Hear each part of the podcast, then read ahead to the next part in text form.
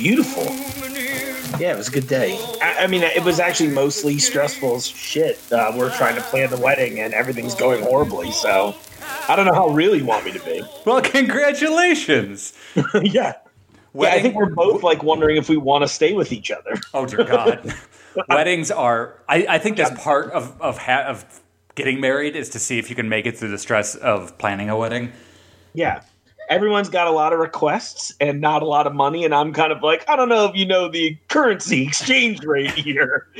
the but. only advice I can give you is just do what you want. They'll get over it. Like we did we had like we ended up having a smaller like well no we planned a smaller wedding not ended up we we expected to have a smaller wedding and there's people we just couldn't invite and they got over it and there were things people wanted and we didn't do it and they got over it like it, yeah i how bad does somebody want to buy me a blender I pressed secret. record, by the way, just in case you want to give anything away. But I thought we just kind of lead into it by chatting. So uh, no, I'm into that. Well, we're going to secretly elope out in Colorado in October. It's not really much of a secret since I'm telling everybody now. But, um, and also, our family knows it's really not a secret at all. I don't know what some words mean, to be honest with you. Ah, okay. it's going to be great. No, we're we're. Uh, I mean, all joking aside, we're excited. It'll be a great time. So. Oh, wonderful. Well, good luck. Thanks, Dan. I appreciate. I appreciate the advice too. And I'm offended. We've met once in real life, and you haven't invited me to your wedding. So uh, yeah, well, uh, like I said, hell. like I said earlier, um, how badly do you want to buy me a blender? the voice you're hearing is Mark Borison. uh, and the podcast you're hearing is autobiographical. And I am Dan Kozu, your host. And Every week we have a guest on to talk about five songs that are very important in their life, and uh, we just kind of chat. So, Mark, welcome to the show. Dan, thank you so much for having me on. I really appreciate it, especially having only met one time. I don't have a lot of friends. That's the problem. Good. Uh, or you have incredibly great taste in them. That was where I was ah, going. There we are. See? Uh, Self-serving. Uh, so, Mark, I'm going to call you a filmmaker, a yes. radio personality, a Cincinnati celebrity, a Sin celebrity. oh, you know that's ending up on my resume almost immediately after this. I love that. I would say all those things are accurate. Yeah, I'm a filmmaker, uh, host of the weekly hookup here in Cincinnati. It's a radio program where I just try to bribe my way into a bigger audience by giving them free stuff every week. So the system works. Hey, swag works for everybody. So, did you grow up in Cincinnati? No, actually. So early, I mean, define which era of growing up, right? I've let's start. Where, where, were you born, and then it, it lead the way up. So I was born in New Jersey. Okay. Um, and I was back and forth there twice in life early on. Uh, we lived in Oklahoma for a little while. Uh, really? Yes, yeah. Uh, and you know, I guess if I want to jump right into it, I was I was paralyzed in my youth, and that was when we were in Oklahoma. And I know oh this will get God. brought up later, so but I'm just okay. spoilers, everybody. uh, for this podcast. Now, uh, but we lived in Oklahoma for a little while, back to New Jersey, and then Cincinnati. So I've been in Cincinnati the longest chunk of my life. I mean, I think I've been here like 20 years now, something like that. So long enough to have all the formative years experiences, but also still long enough in other places to go. That place had better pizza. New Jersey had better pizza than Cincinnati. Yeah, I mean, is there an argument? Isn't you that heard it here first, folks? It's true. As I, as I understand, that's where pizza was invented now, or at least that's what I'm telling everybody. Well, I grew up in Chicago, so I don't even understand what you're talking about because only Chicago has pizza. No other state has pizza. You know what's really fun about that is I feel like there aren't enough pizza related duels existing in the world. Uh, well, that'll be the show I'll be inviting you on to, Dan, where we, you know, deal with sauce. Yes. That said, is is Borison an Italian name? I don't I don't know what Borison is. It German. is not. So uh, the story goes. So it's like I have a I uh, lovingly refer to myself as a Jew-Egyptian in uh, independent terms, uh, and I joke my dad is like white European mutt. And my mom's side is like the ethnic side. So um, the, interesting part. Note, yeah, I, the one that's like if somebody asks me what's your background, I'm like Egyptian, way cooler. oh know? yeah. Uh, lead with the pyramids, I believe is the expression that I made. Um, but no. Uh, So on uh, on Dad's side, though, the story goes that they actually had a way weirder name, but uh, it's one of those like Ellis Island inventions. Ah, and the okay. rumor had that uh, our ancestor, I say ancestor, but whatever, it's only a few generations ago. But he can only say the word "son of Boris," and they were like, "All right, Borison it is." So I don't know. I'm sure that story's made up, but that's what I've always been told. The next guest that I'm going to be recording, I don't know what uh, order these are going to come out in. He's also from Oklahoma. Uh, so it's interesting. Uh, not a lot of people from there, but two guests out of the three that I've recorded so far are uh, have Oklahoma roots. That's kind of funny, actually. Yeah, my dad was involved in oil for a little while down there, but Ah. I don't know how that really worked out. I mean, I know it worked out ultimately bad because you know I got paralyzed and ruined my family's life. Jesus Christ. We'll get to it. Hey, we're talking about your dad right now, not you, so Yeah, sorry. settle down. uh, and your dad is is who the movie There Will Be Blood is based off of, correct? It is only because he had this weird fascination with drinking my milkshakes. It's so weird. So All right, well, let's start into it. Let, so we, uh, I'm going to play your first song uh, without Okay. introducing it, and we're just going to come into it. So this is Mark's first pick. It is one of the greatest songs ever written, and I'm going to play it right now.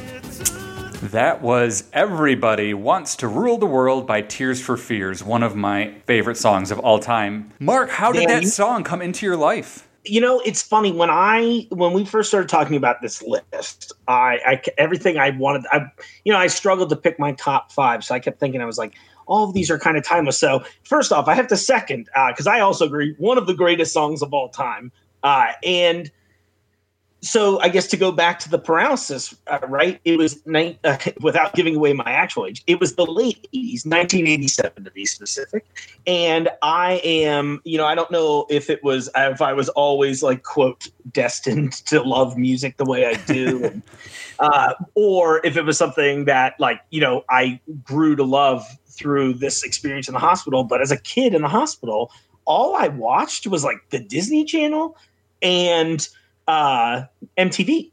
So I got Right. hit. To, I got to hit the music early on. So I was like, I had this like weird fascination with '80s culture, and uh, you know, obviously having lived through part of it, that makes it a little, you know, I feel a little less weird about it. But uh, But This is just one 87, those- you're, you're kind of young for eight, uh, 87, aren't you?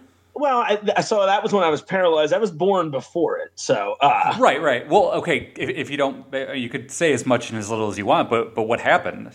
Oh, so I so the the story goes, and of course my memories are hazier than uh, my family's memories. But I had I had come down with pneumonia, kind of randomly. You know, I was like three and a half, and I'm getting over that. And then one day, I I remember this part vividly. I woke up and I couldn't move at all, and I just remember telling my dad I can't get out of bed.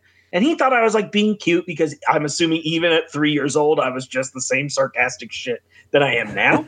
and he just kept up with it. And the like all I like the memory ends shortly after this because he like drags me out of bed to go to the bathroom. I'm like, I think I have to go to the bathroom, but I can't get out of bed. And he thinks I'm joking and he kind of like lets me go, thinking it's a prank, and then I'll just stand up. But I didn't. I like crumpled to the ground. And so Oh the my next thing I know, it's just, you know, months in the hospital. So it turned out I had Guillain-Barré. And Guillain-Barré syndrome, you know, it's weird in the last few years, I keep meeting more and more people that had that at some point, which is kind of funny because, you know, for most of my life, I didn't know anybody ever that had had it, right? Right. And it was like, I've heard I've heard it, and I probably on a show. Like House got mad about it once, you know?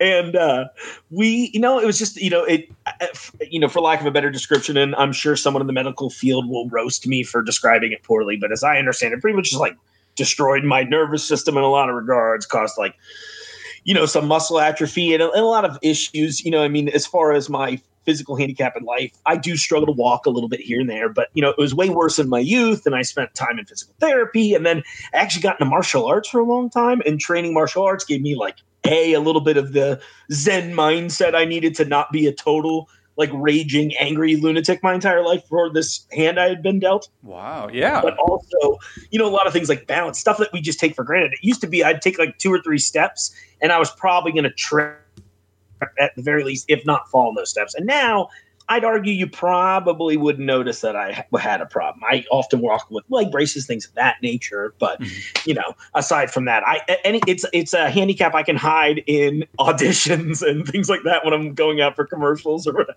wow. Uh, so that's Well, nice at least. But, that is, uh, and, and and I mean, congratulations on your recovery. Obviously, I mean that's. Uh, so, how did everybody wants to the rule wants to rule the world? Did that help you feel better? Did that help you make you feel worse? Like, how did that song kind of become important to you?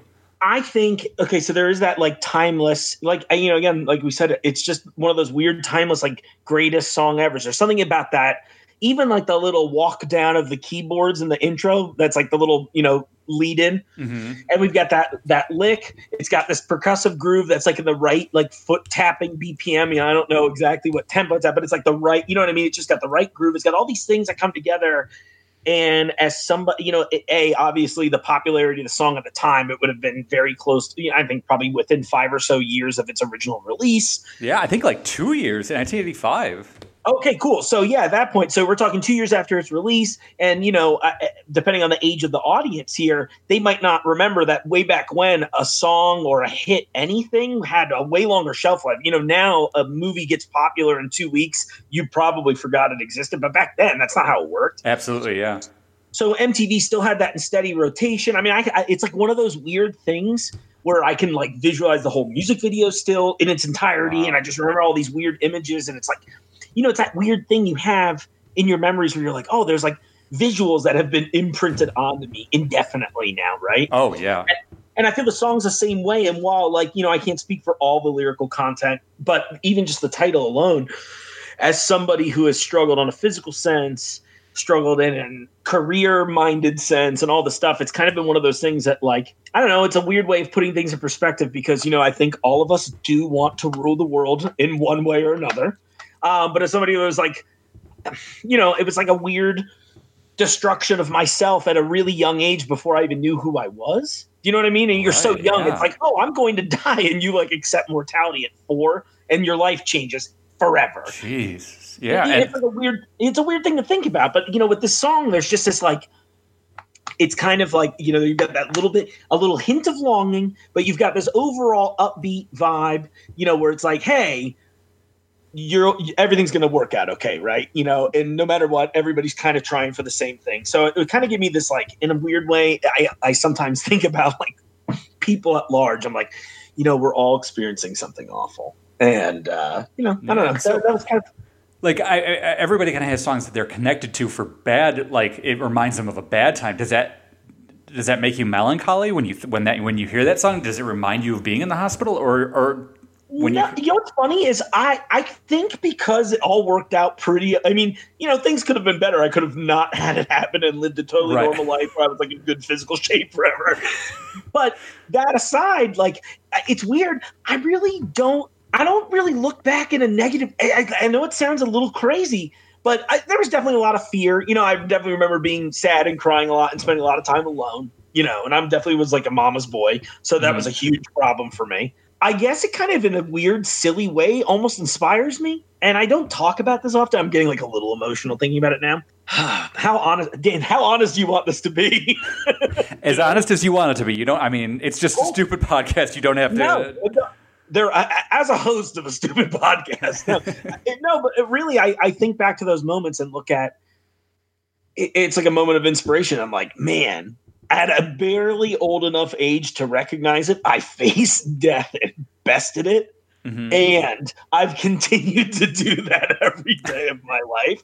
So in a weird way, it kind of makes me feel oddly invincible. And like, yeah, it brings me back to that time, but it brings me back to like this, uh, you know, it brings me back to really the end of the experience where like I knew there was a little bit of light on the other side, right? And I remember there's there's one memory that always sticks out of my head where they used to have to like manually pump air for me so I could breathe. Oh man. And I'm sure we can all imagine what a hospital in 1980s Oklahoma looked like. There's like tumbleweeds everywhere. I like to imagine it looking like something out of Red Dead Redemption. But I Your just doctor's a remember the memory- cowboy. yeah, exactly. I was like, wow, I thought it was crazy that they had spittoons in every single room. but uh, I just remember this one of the nurses, and she had like this giant, like I, I'm sure you've seen it before. It's like a giant, almost looks like a uh, water container now that would be hip for people to carry around. But that with a mouthpiece on it, it would pump extra air, so it'd be it, so it'd be easier to breathe. And I remember at this point they were starting to reduce how much of that they were doing for me, and it was like a pain in the ass, you know, because I was kind of like, ah. you know, it's still a struggle, but they were like, no, you're actually getting better. So you have to breathe on your own now. And it was like this weird, I mean, you don't think about this, but like nervous system destruction, it's stuff like you had to think about breathing, you know, something that we all take as like your body Yeah. involuntary, do, the entire, excuse me, involuntarily does it. You know, there's a lot more mental effort expired on it Absolutely. and so I, I feel you know again ultimately like i'll have like little blips of these moments but i think back to her pumping the air and being like in a weird way like mad that she wouldn't give me air because it was easy but also kind of like i'm about out this you know like it's gonna be amazing and yeah. Huh. few missteps the rest of life but it's fine. Things are okay right now. You talking about like how kind of your first conscious memories were of, of how you were kind of coming to terms with your mortality? Because i like I, i'm gonna kind of reveal more about myself as i'm not gonna just constantly talk about myself uh, but but I, I- I grew up my mom was very sick most of my life. And so I, I have vivid memories of my first memories being being told that she wasn't going to make it. And it, i mean this happened up through when she finally passed away when i was uh, around 15 and so, so that uh, well uh, thank you. It's your fault. Um, i know. I've been searching for you. This was all a ruse to get you on a podcast to confront you. Um, so, uh, but yeah, and, and so my some of my first memories were, were like kind of learning about what death was and learning that that it's sort of part of life, like part of something that's going to happen. It's inevitable and kind of different for you because it was your own. Like I can't imagine what that would be like, but in being ta- like being taught what death is at such an early age, I also thought about it incessantly because it was in my world just from Right. the beginning of my life. So I can totally understand that, and I, I do have memories of when she was sick that I still look back on fondly, like like how you look at this song fondly. Right. Uh, I, I also so I completely understand that. Um, and uh, so you are you, but you made it. You got out of the hospital, and right uh, how soon after you got out of the hospital did you go back to Jersey? i'm not entirely sure on the timeline there but i think Okay. it'd be like a year or two Okay, and so you go back to Jersey, but you still have to do. You're still recovering when you're there. Yeah, at this point, like what I think, it, it, so. And again, I'm I'm using like childhood memories, so I'm sure the timelines are Of course, of course. One of the things I remember right at the end of our time in Oklahoma is I was in physical therapy still, and I remember having like one of my last days in physical therapy, and then that being, and then us moving shortly after that. So you didn't have to do PT in Jersey. You you were just kind of had to deal like do it yourself, sort of.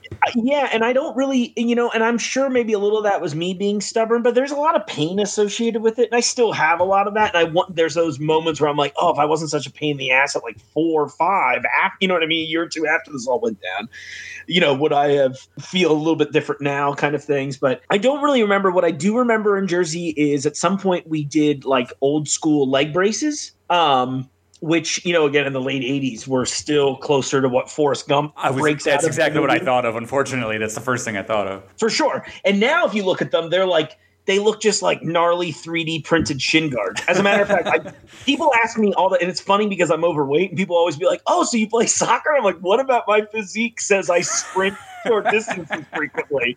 And occasionally they'll be like, "Well, I thought you might have been the goalie." I'm like, "Still, but okay, thank you, I guess." For saying that. All kidding aside, uh, but Right. no, like you know, that was the big thing I remember. But when we finally, at that point, we were only in Jersey, I think, another year at that point, and then my dad took a job in Cincinnati, and Okay. then so maybe I've been here longer than I've thought. I don't, I don't know. Again, I'm not very. I went into media because there were no math requirements, and then things just worked out. So Absolutely, absolutely. But- so yeah. let's let's jump forward then a little bit. We're going to head into 1996. So you're coming up about About- 13. 13. You're hitting your teens right about now. yes, sir, I am. So I'm just you know getting the right amount of angsty in life. Fantastic. Uh, let's go right into the song that you picked because I I can't imagine how many future guests are going to hate you for picking this song because I'm not going to allow repeats. And Oh, I feel. Oh, well, thank you. I'm honored. I'm glad Um, I'm wearing a crown. This song I, I think is going to be picked by so many white suburban males in the future of this show uh, that uh, I'm just going to go ahead and play it.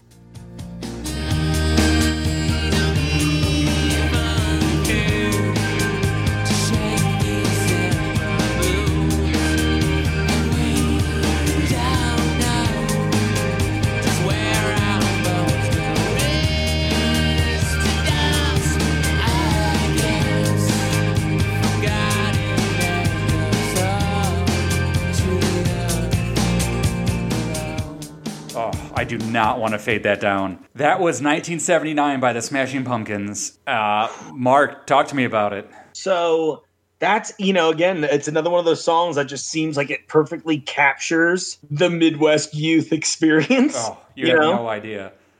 And i feel like it's just one of those things when i well it's got to be even doubly so for you in chicago since billy corgan's from there Well, okay, so we every suburban, especially west suburban teen has a, like a uh, Smashing Pumpkins anecdote, but I usually don't. But they did. Most of them went to the Glenbards, which was Glenbard North, South, East, and West. I think there was four of them, which was in our conference. But uh, and so I, I didn't realize how big the Pumpkins were outside of the Chicago area till I left it. Like I kind of thought it was like our band, but Oh, no, okay. it, it, it spoke to everybody. And but like 1979, you you can't make a better song about driving around the suburbs late at night when you're a teenager and there's nobody else on the road. And but yeah, like how how did it come into your life? you know, I think I was just at that perfect age that, you know, around it it was interesting. My parental music guy. I, so I'm the oldest sibling, so I had no one really to look up to. And then once we were separated from the family physically, again, it's the 90s, so it's not like it is now where my uncle can show up on my Facebook wall to be like, "Why are you shirtless so often?" And but back then, he didn't know how shirtless I was. Um, but thinking about that, you know, uh, I just get into. I didn't have. I didn't have a ton of like. My mom was a rocker. My dad is. I just won't even say anything about his musical taste because it's kind of. It's like adorable in a weird way, but at the same time, I'm like that's so lame. Uh, but you know what I mean? I'm like, oh, it's fine. Oh yeah, my it's actually the same way. My mom was was big into rock, and my dad likes like folk music, Peter Paul and Mary, and and like honky tonk. So, but I love them too. I have a soft spot for it. Exactly. You're like, oh, it's fine. Like, yeah, exactly. Thanks for leaving this BG CD in the car. You know, holy crap. But uh no, so you know, I didn't really take much of his musical taste. I definitely took some of my mom's. She, you know, she was a little different uh in that. So she is from like the New Jersey area originally, and so for her, her person that like is the local band that got biggest for Springsteen, right? Like, so right, he right, was like right. the guy down the street from them that was like, oh shit, he's like the biggest rock star right now, right? Kind kind of thing. So she was definitely on like a somewhat softer end than I ended up getting into. But I remember so vividly, like, you know, around 13, I think is where you really kind of start having that, like, you know, I mean, we bring up words like puberty, but you kind of like it's that adolescent transitional phase where you're starting to become like a little more self-aware. And you're like, oh, Right. there's like a whole the, the world I've been sheltered from is really a little more wild than it exists. But I have this again, it's a weird memory of us just riding around in a car, and my sister and I happened like you know she's just flipping the radio, and I think I don't know why I think it's this song, but I'm I still feel like I'm right. It was I'm only happy when it rains my garbage, and Mhm. my mom just goes, you know, there's like an alternative rock station. Maybe you guys would like that. So around that time, you've got you know bands of this ilk, and I had missed out on prior Smashing Pumpkins albums, but this is like right as Mellon Collie's happening. So I, Okay, you know, I think that by the time I found out about them, I think 1979, if I recall correctly, is like the third single off the album because I'm pretty sure it was Bullet with Butterfly Wings Probably. And Zero, and then I think 1979 was the third one. But that was also another time in life where MTV was like, for me, it was you know, growing up, I watched MTV forever, so it was not cool. Like, it, it never, um, that's the wrong word, but it wasn't anything like out of the ordinary special. But I just remember at the time my peers kind of starting to get into music at the same time, and so. That video was huge. It was huge. It was the I remember that song playing multiple times a day. I mean, I could think about the playlist in 1996 or whatever the song was and I just I so vividly remember it and like going to the pool with my mom and you know what I mean like all these just little silly little things and it's interesting because at the time I just knew man this is a song I think I'm gonna love the rest of my, my life and you know here we are 20 some years later and I still totally agree and even if I'm not as crazy about more recent Smashing Pumpkins output you know, it's not. I don't think it, they tarnish their legacy. You know, Corgan Right. hasn't come out with anything super weird outside of the lizard people thing. You know, and I'm like, well, you know, he he's crazy, but um, but no. All kidding aside, it was one of those things that I don't think you know you didn't realize at the time, but like just the overall tonality. It's like I know just enough music theory to sound like an idiot to actual musicians, but I Right. just think about like the overall tonality of the song and it's just like there's this kind of vibe to it where it's you know it, it has that sense it like, like he managed to capture that sense of longing it's like billy corgan knew in 23 years i was going to be having this conversation with you being like damn do you remember being young and not having responsibilities while some creepy bald guy rode around in the back seat of the car singing you know Seriously, yeah. I, uh, this has always been one of my favorite Pumpkin songs, but lately, Tonight Tonight has been kind of becoming more. Oh, and so and a, a friend of mine and I were talking about it, and I think because Tonight Tonight he references Chicago, and I've mo- I've lived away from Chicago for about six years now, and that makes me like long for Chicago, and I think that's why Tonight Tonight is becoming more important to me in my adulthood than 1979, which makes me nostalgic for my teens. Oh, so I, it's funny how how like music, a song that you like, they kind of shift around, but that whole album is just just amazing. Well, you know, he, he- it's like he knew it. He titled it even that way. He's Right. like, oh, Mellon Collie and the Infinite Sadness. He's like, heads up, idiots. You're going to feel this way for the rest of your life. It's in the title. So what I, kind of? uh, Oh, sorry. Go ahead. What kind of teen like were you? Were you like a theater kid? I, I think you weren't a jock from the from the stories you've been telling, but like what? Just kind of everywhere.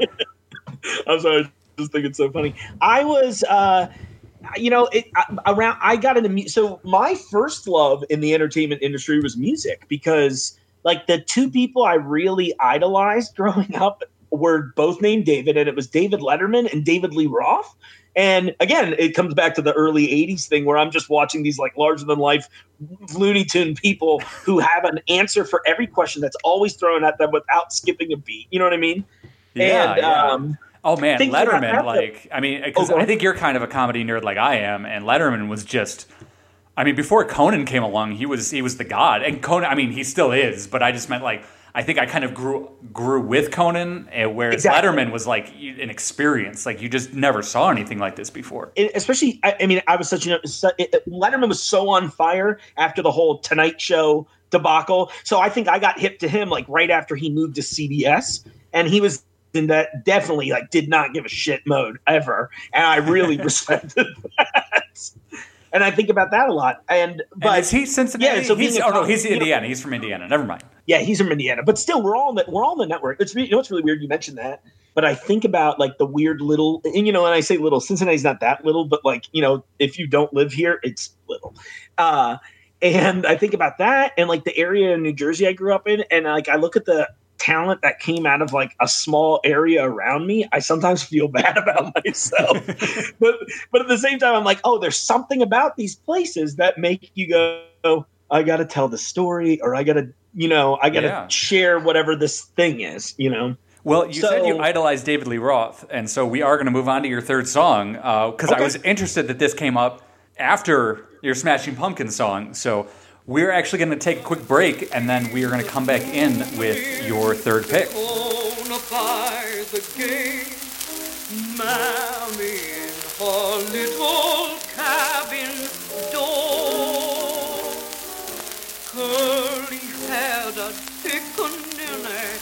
coming home so late, crying 'cause his little heart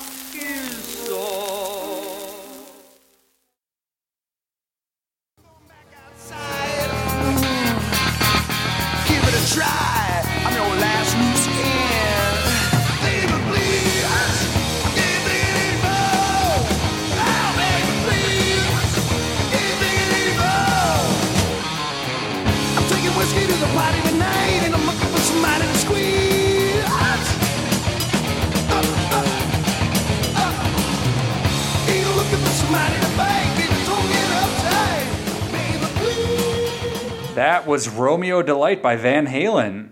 Why You're did welcome, you pick everyone. Romeo Delight by Van Halen? I, I'll be honest, I am not a Van Halen fan. I don't. I love Hot for Teacher, uh, and actually, right now, for some really strange reason, I just love that song. Are you just an insane Crystal Pepsi fan? Maybe. Uh, So, so my Van Halen thing came out weird. You know, I mean, so the reason this is so late because for me, this is like mid two thousands. We jump about a decade at this point. wow. Okay, It's so you're almost 20 now. Yeah, and so in my at this point, and I would have been like uh 23 ish or, or maybe Oh, a little okay. younger. I, I, you know, I'm kind of ballparking a little bit, but Sure. both my three and four were kind of around the same time. Um, but for me, it was you know I had this young, uh, this youthful love of Van Halen. I just like classic 70s rock that kind of kicks a little ass and feels like you should be driving a convertible and have longer hair. But Van Halen in particular, right? Because you know, I mean, I could sit here and nerd out about Eddie's guitar playing and all this stuff, but were just fantastic guitar. I totally get that. you know I, I- and i'm a big just in general i love virtuoso musicians you know you were asking before the break i had done marching band as a kid um i moved I, I was never that my mom loved it more than i did because i love doing music but i was like oh i don't know if you remember but walking's hard for me. And uh and then uh, like a thing where they judge you on your ability to lift your toes in the air that's something i 100% can't do it was always like stressful. But uh no, moving into this, I I I wanted to be a frontman in a band, so I, I picked up the guitar in hopes that I could get some more auditions that way and be like, oh, I'm a great singer, but I can also kind of play guitar poorly. Maybe that'll help. And at this point, I met a couple guys, and we were just doing like cover band things and writing stupid songs. And I was kind of like, kind of, fe- this is right where I'm like beginning to feel my way for the entertainment industry. Maybe a little later than some, but again, I didn't have really, you know, it's that still that weird time where the early 2000s it wasn't as clear especially Right, living in the Midwest, where you're like, what do I do? You know, and the internet was still new. So we're still kind you know, I, at that point, I remember thinking, like, wow, I'm like one of the only people in my life with broadband still. This is terrifying. and, uh, yeah, starting. I met these guys who were really into like classic metal. They were like Iron Maiden and Dio and all this kind of stuff. And I liked that all right. And I joked at the time that it was like some of it was a little too dude for me, and I needed like just a hint of uh, sexual swagger and something that David Lee Roth brought to the table in spandex. And uh, no, Romeo Delight to me was just one of those like you know when you're growing up, you like bands, right? Or at least Oh, as I was growing up, you like bands, but you're not going into deep cuts. Like I just like Jump and Panama. You know, you know what I mean? I'm like, Right. oh, I love Van Halen. I know shit. And I also, by the way, huge right now fan. Although typically speaking, not really overly crazy about the Sammy Hagar era in general. But I'm not even getting into that debate. But um. Romeo Delight was one of those first like deep cut tracks, and I say deep cut. If anybody's a fan, they'll be like, "You're an idiot." But you know, it's something you, you, wouldn't have listened a, to. for a young 10. music fan, it's a deep cut for you. Right. It's not the single. Yeah, exactly. I'm sitting there listening to Women and Children first and like, oh man, this whole album rips. Everybody rips. Dave's just like this lunatic guy that's like screaming at a carnival through a bullhorn, like, everybody get back in line. And that's like kind of what I, it just feels like controlled chaos. I think that's what so appeals to me so much about Van Halen. But I, at this time, I'm in school for video production at UC, at University of Cincinnati, where I later left and graduated from Northern Kentucky University. But at the time, I was, you know, we were like, we're gearing up to do some music video project. And I just, every time I heard Romeo Delight, I was like, man, one day I'm going to shoot a car chase sequence to this song because there's like a couple of interesting breaks. And Uh-huh. I'm like, oh, this would actually be cool. A few ramp ups and ramp outs, you know, stuff like that. I haven't done it yet, mostly because shooting Absolutely. chase probably a little out of my budget right now. But Well, see, I uh, I also went to film school, and so the funny thing is, I actually the, the song I picked for today's show is is a song that I, I think everybody in well, not this song, but everybody in film school has the song that they want to make that they want to put in the montage that they want to put in the movie and stuff like that. Uh, Right. And so yeah, exa- I, I mean, I totally know what you mean. You hear that song, and you're like, I I picture it in my head. I have it. Yeah, that's awesome. I'm glad to hear that we have so many things in common today. This is this has been enriching for me too. I hope you know that. That's fantastic. Just a couple of white guys with film degrees sitting around, Complaining, No, useless useless film degrees. well, you went to a- an actual film school. I went to one in Northern Kentucky. Not to hate on them. I had a great experience, lovely professors, all that stuff. But you know, You if it weren't for YouTube, It sounds like though that that almost sounds like a trade school where you could have learned how to like bin a gaffer or a, a grip or something. Like I went to an art school that was uh, I don't know. yeah, mine was like regular university, and I had a couple. I had a couple prof- professors who were like incredible human beings. I had a couple people who clearly started being professors in the 70s and did not recognize that in the late 2000s that we should still be watching VHS tapes of 1980s episode of Dateline.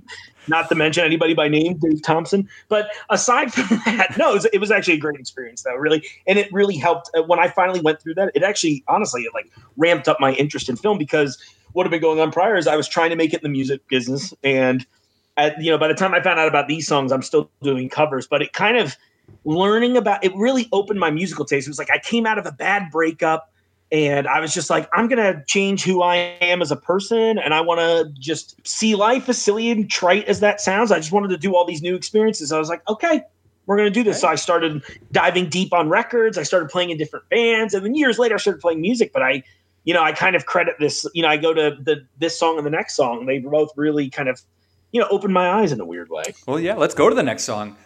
Let's this do song it. I am not familiar. I was not was not familiar with till you gave it to me to listen to. Uh, but this is is it Circa? Yes. So the band is called Circa Survive, and the song is called "The Great Golden Baby."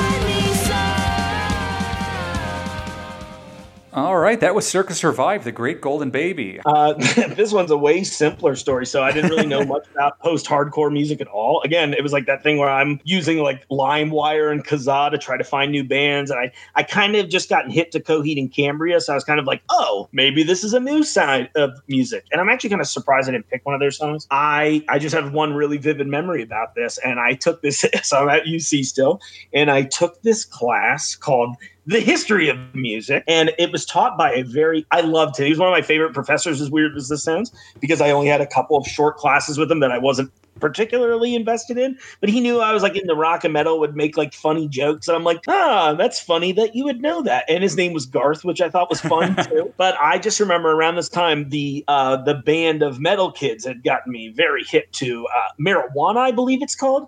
And uh, Mm, at I'm the unfamiliar. time, I just remember uh, a buddy of mine liking to smoke at UC, and then we'd go wait for class. But uh, the class, we had like a long break or something, but we had just enough time. But I just remember him being like, "You got to check this song out." And the opening, the opening little licks, they, you know, Circa Survivor in general, they've got kind of that like spacey post-hardcore thing going on a lot. Where a lot of like droning weird delay guitars. So it was like that right time where i'm like oh my god i'm experiencing sounds for the first time. But i remember us having to split one pair of earbud headphones.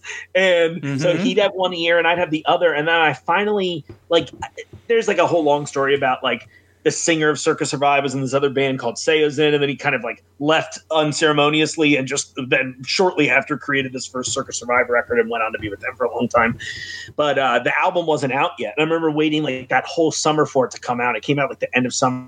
But I remember when I finally got the record, I was like, oh shit, there's like a whole left channel of music that I haven't heard of this song. so I kind of got to have that like eye opening experience twice with it.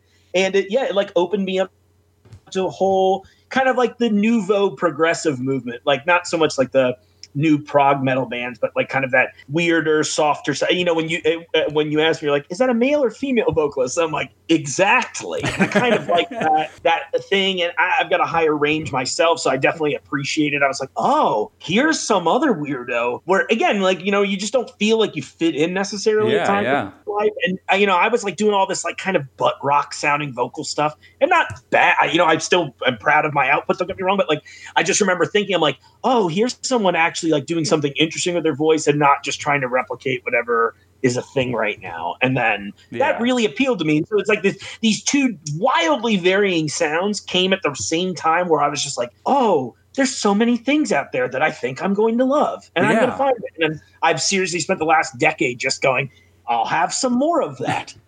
That's funny. I think you and I kind of are similar in that in that we were both a little musically late bloomers. I like Yeah. I didn't get really get into music until my 20s as well. And I think you need that person. It sounds like you had that guy to kind of guide your hand Right. uh, into the because I, I my my brothers who I idolize and kind of stole their music. Like I would like sneak into their room to take their CDs, but I, they weren't. They were too old to kind of hang out with me to teach me these things. Sure. And so and uh, so it really wasn't until my twenties when I met uh, a friend of mine who was just crazy about music that really introduced me to bands like like and, and it were even like bands that I already knew that I didn't realize that all of those songs were theirs, like the Kinks, who are like my favorite band. Like I'm like, oh, that's one of theirs. Oh, that's one of theirs. Like it, and but yeah, I didn't really do uh, around the same time as you. 22, 23 is when I really started to kind of learn about music. And what's been interesting for me, and I don't know if this has been the same for you, but I mean, well, it may be, in a, and it, maybe it is the same for you since we did meet at a music festival this year. But True. I feel like I haven't really stopped that journey in a weird way. Like, I, well, maybe if I'm being honest, I kind of felt right before we did Sonic Temple this year, I'd kind of been in this thing where like I, it's been hard for me to be super excited about rock. You like I'm giving you a segue to the next song, uh, but I, but it's been hard for me in the last really since that era that like a lot of the like rock like radio rock got really you know it's all the corporate stuff that you know you've you'll Right. hear ad nauseum for everybody, but like even bands that I liked in my youth that are still around, you're kind of like.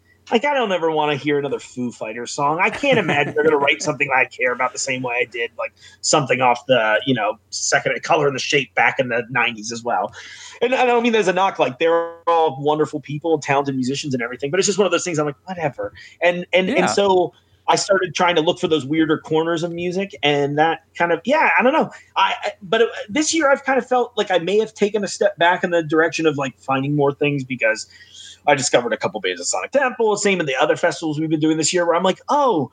Maybe I was just being kind of a dick about all new rock bands being awful. And maybe there is something interesting out there still. Maybe it all hasn't been done, Mark. You know, it's just so saturated and i think that i did hit a wall like a couple years ago like i really was on top of everything like i read like the metacritic every day to see what new was coming out and i like rated everything in my journal and just and then i just hit this wall i'm like i can't keep up with as much music as coming out with with like spotify because i think there always was this much music but you just couldn't find it and now you can find everything and you can't spend the time with an album that you that you used to and Right. uh, and then now I know when I love an album because I'll listen to it more than once. Because like I mean, and, and like this year, like Baroness, I've listened to God knows how many Oh, times. And so uh, there's there's a, a singer songwriter named Joe Pug. I've listened to his album multiple times, and it only came out Friday. Like that's how I know I've attached myself to an album now because I, I will go back to it again. But that's really cool. Speaking of those dark corners, let's play your last pick here, uh, which I actually hadn't heard. I obviously I know the artist, but uh, I hadn't heard this song. But this is 3005 by Childish Gambino, and we'll take a listen and come right back. And we party every weekend, so on the radio, that's my favorite song. Make me bounce around like I don't know, like I won't be here long. Now the thrill is gone, got no patience, cause I'm not a doctor. Go, why is you lying?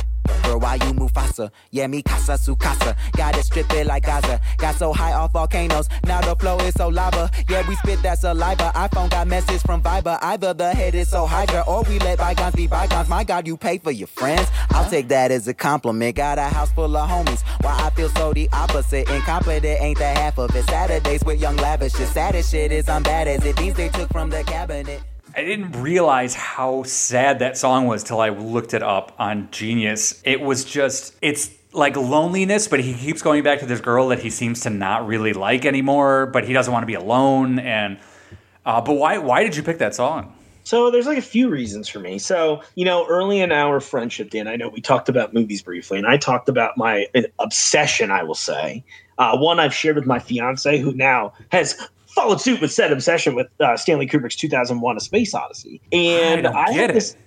uh, Well, I have some weird theories in life every so often, right? Where, like, I jokingly, I've always said this, and I'm obviously not a, a lunatic, famous last words from every lunatic, but I joke sometimes. I'm like, you ever watch or listen to an album or something, and you're like, the secrets of the universe are encoded in this somewhere, and it's going to take, you know, I don't know if it's like intense doses of psychedelics or what to figure it out. But all, you know, all jokes aside, 2001 was one of those things for me forever, where I'm like, something is there's something I can't put my finger on in this, and The album that 3005 is from is called Because the Internet. And I think it's one of those things where it's like a perfect storm of releasing. So, eh, to give you a little background on mine and Lindsay's the name of my fiance, our story, we both came out of like just bad relationships before we met. It was one of those things where we're just like, everybody's awful. I'm never meeting another human. And then we met each other and now we're getting married. And uh, we've had the exact Did you have that brief that brief period sort of at the beginning where you were both hurt and you're like, I'm not ready for this yet, like, but you were falling Oh, in sure. love, and but you're like, no, I'm out of like th- this isn't time yet. I need time to heal still. Exactly, and we kind of, we definitely had that, and I think she was a little more willing to push me off too. But you know, how could you say that? You know, but no, around. So this album had come out before, and it's funny because you mentioned the sadness of the lyrics in it. Oh, I gotta, uh, I'll come back to that. But uh, the sadness of the lyrics of it are funny because I really related to the song more when I was with my ex because like that's how kind of how I felt. Like she was kind of awful to me, and like he was just like one of those people that I would like talk to the gas station attendant, be like, "Oh, so you're cheating on me?" Like that person. And uh, it was crazy. I'm like, no, Wait, I just you were that buy to the her, or she and was that to you? She was that to me. Okay, okay, okay. Just So, putting yeah, it it together. like- sorry. Oh no, no, of course, of course. So it was like one of those weird things where I was like in this odd state because, you know, again, nobody knows me, but like integrity and honesty. You know, I, I could do a whole podcast on why those things are so important to me in my upbringing, Well, and great. why I like refuse to. Oh, I really refuse to break on a few principles, and those are those are like two of them. Were you know, were you brought up like, religious, or is this like coming from like a, a religious standpoint, or just your parents Uh, morally pushed you, like just gave you a good compass? Yeah, I, you know, we, you know, we really didn't. It was really funny because my parents came from two backgrounds. We just missed the religion thing, and so it was like I still got a little of both sides, right? Like I never had any, you know, it's like I didn't have a bar mitzvah or anything like that, but I definitely got to be around these kind of cultural things, so I like Okay. understood them. But in turn, kind of ended up having this agnostic view where I'm like, it's really weird that these two adults are like not having arguments by any stretch of the imagination, but they have like oddly different ideologies, and none of it really makes sense to me. I'm not trying to make a big statement about it or anything like that. Right, but right, right. for me for me it was mostly moral experiences from uh, i'm trying to be as uh, not specific as possible but just i saw moral experiences from those around me that should have been maybe not doing that but in a way, weird way like you know as an adult i'm like oh i'm kind of glad i had these like you know liars and things like that in my life at a young age because i'm like oh wow i just watched you create problems all the time for no reason and i looked at it as I hate dealing with problems. I'm definitely like one of those 12 steps ahead people. So I Mhm. looked at my whole life where I was like, you know what's crazy is if you're just honest all the time, you almost have no bullshit to deal with ever. Like there's no nobody's gonna catch you in a lie. You know, it's like all that kind of stuff. It's really hard to have your skeletons in your cos- closet exposed when you either a just don't have skeletons or you just leave the closet door open. You know what I mean? Right. Yeah, I'm So- learning that now, and I'm like almost 40, but I like I did go through a lot of my life. If I could avoid it, I wasn't a compulsive liar. I didn't make make up things. To the best of my memory, I didn't make up like stories, but I would I would lie to avoid a conflict. And, Sure, and, uh, and, and- and that's like human nature, you know. And I'm not, Right, I'm not right, sitting right. here trying to be like, at 10 years old, I would never told a lie. No, no, no. That. But you know what I mean? As, I, as I've like gone through life, I'm just really that is like definitely the push I've wanted to do. yeah, yeah. And so, you know, but just I guess to tie that back to the whole thing with the album and just why it was so important to me in that end is that like, you know, it's funny seeing this experience where somebody always called me out as a liar and a cheat just because I'm social. You know what I mean? Like Right. I, that's how we met. I was just like, "Oh, what's up, random person I've never met before? Are you from this?" thi- You know what I mean? And Right. it, and it, it was fine. If I mean, and, you- and you did you you literally just walked up to my table at the the Sonic Temple Festival and was like, "Is that the Hard Times?" And I'm like, "Yeah." And you're like, "Oh my god!" And we basically like hung out all weekend because and I like I'm an introvert, so I don't approach people I don't know. sure. so it, but I, it was just so wonder like kind of wonderful to have somebody just be so nice to me instantaneously. Well, thank you. I I'm glad that is on record about me now. well, so you can imagine being in a relationship with someone who is very insecure and me being incredibly extroverted. And if you can imagine this, Dan, I treat pretty much everybody, especially people in like service positions, that Mhm. way. I almost maybe nicer because, you know, I spent most of my life being in a customer service role. So I'm like, oh, I definitely understand this job and like things are cool for me now. But, you know, I spent the last 15 years working the worst jobs ever, you know Right? Yeah. again, like you know, how many times have you taken crap out of an airplane bathroom? Literally, I, I can tell you how many times. I've. So, so it's one of the things where I just try to be really cognizant of that. So, being in this relationship where someone was kind of like always saying that you were doing awful things, it was like hurtful, right? So when that split up and, and fizzled out, it was great. and I met Lindsay, and I, you know, you know, to say a little bit about her, she kind of grew up. She's like the art student that came out of Country People, so it's like an interesting vibe for her, and I find it interesting because like I got to, you know, I was I got to travel a lot in my youth, and through work I've gotten to travel a lot, so I feel like I've had a lot of experiences. A lot of it was just that was what was important to me, right? Yeah. And so I wanted her to experience that because that's what you do when you love somebody. You're like, oh, here's something cool. Have you ever seen a, an actual mountain? And silly things like that. And we did that. So Gambino was an artist that I got really into when we first met. Now Lindsay and I musically originally just bonded over like Coheed and Cambria. That was like our that was like our first stop. And then, but I really impressed Gambino on her. And so at the time, this is gonna sound so silly, but I so the album that 3005 is from is called Because the Internet. And Because the Internet is a concept record. I think about Donald Glover, whether he'll say this or not, but I have a few theories. I also think it's a cover of The Wall, and there's a lot of clues. There's a bunch of shit I could I could go like full Alex Jones on this. But like the album does a couple of interesting things where it does the closed loop, where the album opens with the same sound it closes with, just like The Wall. They both are about the story of a rock star who has kind of like gotten over his fame and kind of becoming reclusive and weird. And you follow this journey throughout the story. When he gets to the end, the cycle starts anew. And I, I when I listened to this record, I was like, it's wild. I, dude, I, I started like, I was taking notes all the time. Every time I'd listen to it, I'm like, yeah, he's doing all these clever things. There's a lot of like textural and there's like this emotional ride that reminds me I was a big Pink Floyd fan as well in my youth. So it's like this weird thing where I'm like, I think he's doing that. And what's really funny about this is one of my last confirmed notes was on his last record. He sampled a sonar blip from Pink Floyd's Echoes. And I was like, yeah, that album is Oh. definitely a cover of the wall. And I'm like, you definitely sampled this. Ra- uh, kind of like, I, I, it's like one of those dream questions that if I ever got to meet Donald Glover, I'd be like, how crazy am I? Right All right, Donald Glover. Next time you're in town shooting Atlanta, come on over. we'll get Mark on the line and we'll we'll dig into this. We'll find out if this is true. I would love to pick his brain on that because I really, I, it's one of those, you know, you you think with the amount of redditing I do that some other music obsessed nerd out there because like that, I've met a lot of interesting people through that album, and I think about that all the time and how it's just like the album as a whole really meant a lot to me, and then you know just the bonding experience I had with my almost wife over this song and this record, and it's funny because the uh, song is such a downer, but it's just like clever testament to his creations where it's like you know it's got the upbeat vibe and it's it's it's a beautiful it's like a mask it's a sonic mask right where he's just like everything's terrible and i'm lonely and it's awful and i'll go back to this person i don't really like but here's the happy beeps and boops and it's got a nice little sing song no matter what i say what i do you know what i mean you Yeah. kind of i i don't know there's something about it and i think there's something magical about that record but breaking it up breaking it up song by song will mess it up it's like again you have to go full concept and listen straight through and it all comes it's so to, weird uh, to dig into that one. I I don't think I've given that. out. I don't think I've listened to that whole album actually. Probably just the singles off of it. But I it's one of those records where I just I yeah I know it sounds weird. If you like his music at all, I think it's like probably you know it's funny. I'll every so often get in an argument with people who are like he sold out. This is like his the beginning of his sellout career. But to me, if you like listen to the album, it's it, it's about that. It's like him being like, well, I. I kind of did, but I also didn't, and I'm true to myself. But I'm also have these expectations. I think it's a. I love those kinds of stories about like people who got what they thought their dreams were, and then they're not really sure if that's what it was. absolutely. So Yeah, I Speaking- would recommend it, Dan. If you hate it, we can just dissolve the friendship and it'll be fine.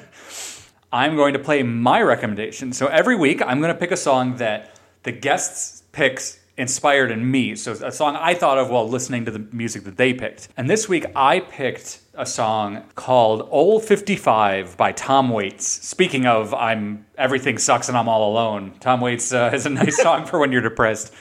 Um, so old 55 so i got into tom waits uh, through my brother uh, who listened who got me into nick cave and tom waits uh, like like Oh, nice. like not because he wanted me to listen to them but because again i snuck into his room and listened to it and so i, I can't remember what my, the first tom waits i heard but the first album i bought was actually his greatest hits it was called like used songs so it was like his early greatest hits and Okay.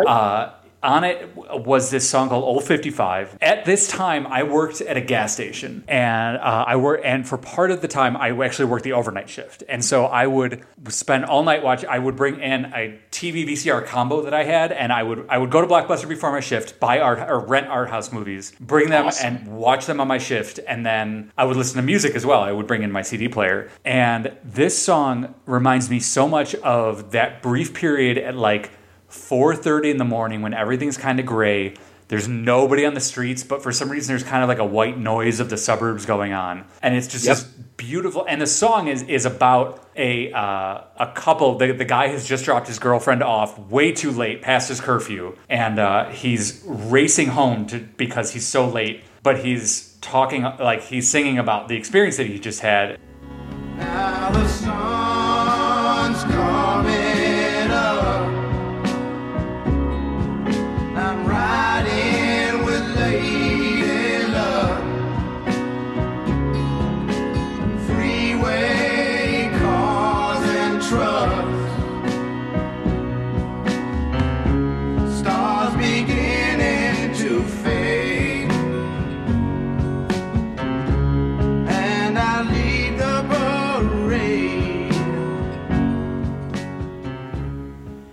So yeah, I, I don't know. I, a lot of this podcast is going to be times like talking about your, when you're a teenager, and that just late night, early morning belongs to teenagers in the suburbs. And that song, and I listened like it's about going home after curfew when it's too late, and I listen to it at that time, and it just I when I hear that song, I absolutely am just reminded of of like where I grew up, and I I, I don't look fond. Like, yeah, I, I do look fondly on growing up. I shouldn't say I don't. I do, and uh, it was, but yeah, I I mean that song absolutely reminds me of of being a teenager and and just driving around late at night, just like your song 1979 did. I totally understand. I can totally feel that too.